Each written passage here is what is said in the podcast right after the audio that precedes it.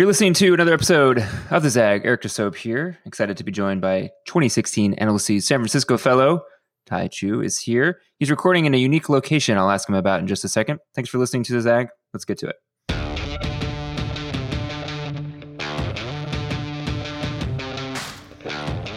All right, Thai. We were talking about it before we started recording, but where exactly in the world are you today? I am sitting in the middle of Honolulu, staring out at the rain and the palm trees right now. And are you there for fun or for work? What's what's yeah, the story? no, I mean, I, I, so I, uh, you'll hear about it in a second, but you know, I have a lot of flexible time with my work schedule, and Mm. so I take advantage of that. Um, Nice. And sometimes I'll just buy tickets to random places to visit friends and work out of those spots. So that's where I am right now. Decided to buy a ticket to Hawaii to work here for the week. And then I usually ask people when they come on, how did you hear about NLC in the first place? NLC was recommended to me by my friend Madeline. Um, she was a fellow with the uh, Silicon Valley chapter, the San Jose chapter, and she had nominated me. Um, and I was I was definitely curious about it. I didn't really know what I was applying to, if I was completely honest. I just knew that she highly recommended it, and anything that she highly recommends, I, I took seriously. And um, you know, the deeper I got into the application process, the more I learned about the program, and I it definitely has shaped the past couple of years for me in some pretty critical ways. And do you have deep ties to San Francisco, or you came there fairly recently? How'd you end up there? I'm born and raised in the Bay Area, East Side San Jose kid right here, uh, and yeah, I mean, I, I've always just been drawn to the city. We we grew up going to the city all the time. That was like our weekend trip that we would take as a family. So I I know San Francisco pretty well, and I've lived there for about uh, seven years now at this point. And then with San Francisco and the Bay in the news so much for a variety of, of, of things, what do people ask you about the most when you tell them that you're from the Bay? Oh gosh. I mean, everyone says it's beautiful, right? Which I just nod along and I'm like, yeah, yeah, no, it really is. Um, it's always great. It's like people, it's like having kids and everyone telling you that your kids look cute or something. It just validates it a little bit more because you know everyone loves where they're from, just as everyone loves their own kids. But it's like near universal agreement. Um, and then the next thing that people usually bring up is like, oh, so you don't own a home, do you? Right. And the answer is no, and I probably never will in San Francisco, unfortunately. yeah, it's an interesting place. And I think that in some ways that might tie into the, some of the work you're doing. So tell me a little bit about the, the nonprofit that you have.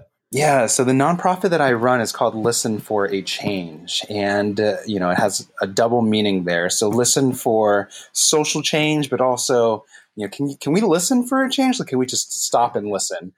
Um, and it, you know, the name says a lot about what it is. It's an organization that I founded that is essentially a monthly cocktail hour um, that's open to the public and is free. Um, and we invite three speakers every single night to share personal stories on three different topics of social justice. So the event is produced and curated by me. So I will um, select the speakers or the topics ahead of time. Um, so, for example, just to give you an idea, our last one that we did was in Los Angeles. Um, and that was on the topic of child abuse, on police brutality, and the DREAM Act. And so we try to pick really current, relevant topics that you know people hear about on the news, that are um, thrown around in politics, that you know we see a lot about on social media.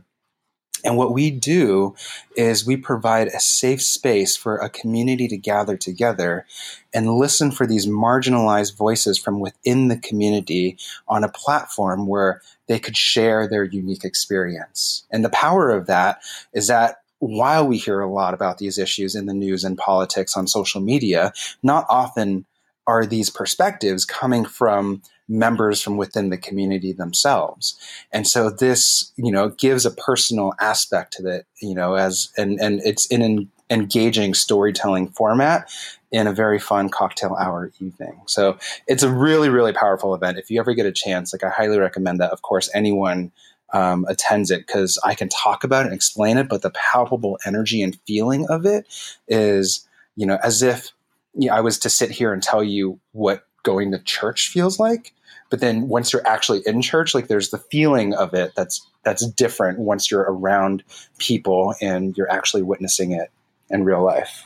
So then what kind of work happens prior to the event to make sure that you are finding voices that you want to lift up and that people are uh, believing that you're sincere about wanting to tell their story authentically? Yeah, no, that's that's a really great question. I actually just had so our next topic that we're featuring in Oakland is um, one of our most sensitive topics, uh, human trafficking, and right now I'm sourcing the storyteller for that. And I had someone ask me yesterday. Actually, um, he runs a nonprofit that works with victims of human trafficking, and he had two main issues which are related to your question. The first off being, um, you know, how do you deal with these people uh, who might have come from a history of trauma and or exploitation? And my response to that is this: this isn't entertainment.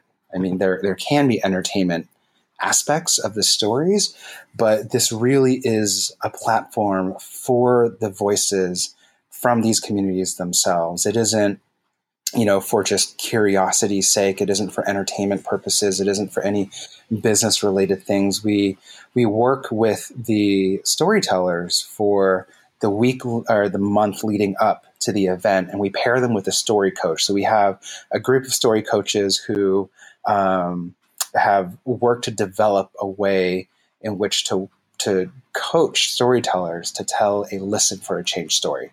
And uh, I can tell you a little bit what that means in a second. But we have a very specific format and a specific end goal to the stories that we have up there.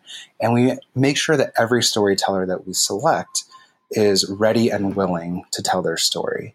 Um, and that you know we we provide we frame the evening around judgment free authentic listening so there isn't audience questions there you know there is um, our MC kind of frames the evening around suspending your judgment and just listening to someone speak their truth. You might not agree with them, but this isn't for you to agree or disagree. It is for you to listen to someone's lived experience. And then are there visuals accompanying with it, like a TED Talk or an NLC Spark Talk, or it's just nope. words? What's the actual this presentation like? No PowerPoints, no slide decks, nothing. This is pure, like just people standing in front of a microphone. Sometimes we don't even have a microphone. Um, and that kind of removes that barrier. It really feels like, you know, story hour. It's, you know, and, and our events are pretty small and intimate, um, such that you, you feel like you can talk to anyone and everyone in the room within a given night.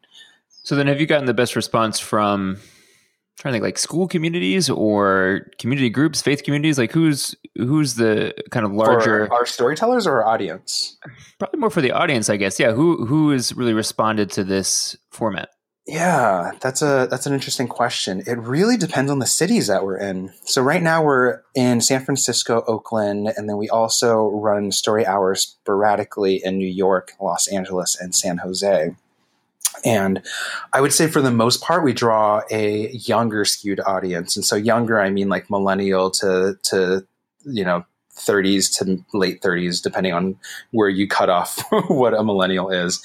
Um, but we catch people kind of during this phase for, and we target and we market to this, this demographic for a specific reason. And that is, um, I used to be an educator and in education, many teachers will tell you that fifth grade to eighth grade is a very critical period in the development of a child, right? That's like for many kids a make or break period of their lives. And for many, they either go on a path of like having support and resources and feeling like they have an avenue to success, or they go down a very different path. And I kind of liken the millennial generation right now to that middle school period in terms of developing your values, where you stand in the world, what your role is, and your politics. Um, I think the 25 to 35 year old range right now um, is a demographic that is ripe for activation to be involved in these issues and not just to provide lip service, not just to know the right things to say or even like the right tick box to vote on a ballot, but to actually be aware and engaged within these communities to know their role and their place in the world, to know how their voice and their opinions can help those who come from, you know, less than privileged backgrounds from theirs. So yeah. we intentionally do market to this crowd. Nice. When we come back, I'll ask some more questions about founding a nonprofit and what the the day to day is like. Thanks for listening to the Zag. We'll be right back.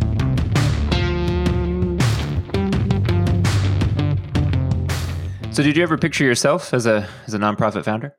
Yeah, that's a quick answer. No. so no, absolutely been, not. What's been the um, most, most surprising part then of actually taking on this endeavor? I mean, the surprising part is that I'm doing this at all. Um, I did not anticipate going into. I've always had an interest in entrepreneurship and social entrepreneurship specifically. Um, and it's funny that we were talking about NLC earlier because NLC during the five months or so that I was in the fellowship program, that was when I came out and decided that I did not want to go down the path of nonprofit administration, uh, which is funny because it's what I'm doing now. Mm-hmm. Um, but I, uh, I, I, just love working with people and I love uh, coming up with creative ideas and implementing them and kind of uh, just having firsthand, uh, you know, work with communities and the more I interacted with nonprofit leaders, specifically executive directors and people in really high up positions of, you know, small to medium sized nonprofits, the more I realized that a large part of your job is administration, but specifically fundraising. And so I never really saw that's not like, I don't think anyone jumps out of their seat and is like, oh, yay, I want to start a nonprofit because I love to fundraise. But that ends up being a large part of what you do, um, as you can ask any nonprofit leader. So then for you, on the fundraising side, is it is it grants? Is it foundations? Is it individual donors? What has been the most frequent group that's given you money? Yeah, that's so that's an interesting question because we're still figuring it out. We're we're still figuring out where and how we're going to get our most stable and sustainable sources of income. Um, what we do, we're essentially a, you know a storytelling event. Um, it's performance based and there's an education component to it, and it, that doesn't lend itself neatly to many grants and foundation fellowships that you would receive um, offhand. It's not to say those don't exist, but you know, it's it's not like we're working with like urban kids in education or something like that, where I feel like it's a lot more targeted. Um, we also cast a really wide breadth of um, you know communities and social issues that we affect, and so we haven't had a ton of luck with grants so far. Um, we do a lot of individual donor fundraising, um, and that's kind of been our su- most successful avenue path. And we're also launching a new program very soon that's a fee for service uh, program within Listen for a Change, where we take storytelling into the corporate workspace.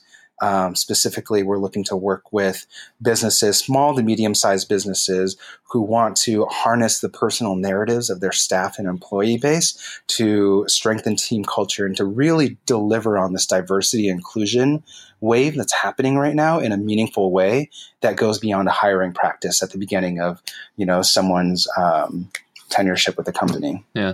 And maybe last question then on founding a nonprofit. I think too, there's a lot of alums who are in a similar position who have founded uh, nonprofits and they're relatively small in terms of staff size, maybe 3 mm-hmm. to three to eight range.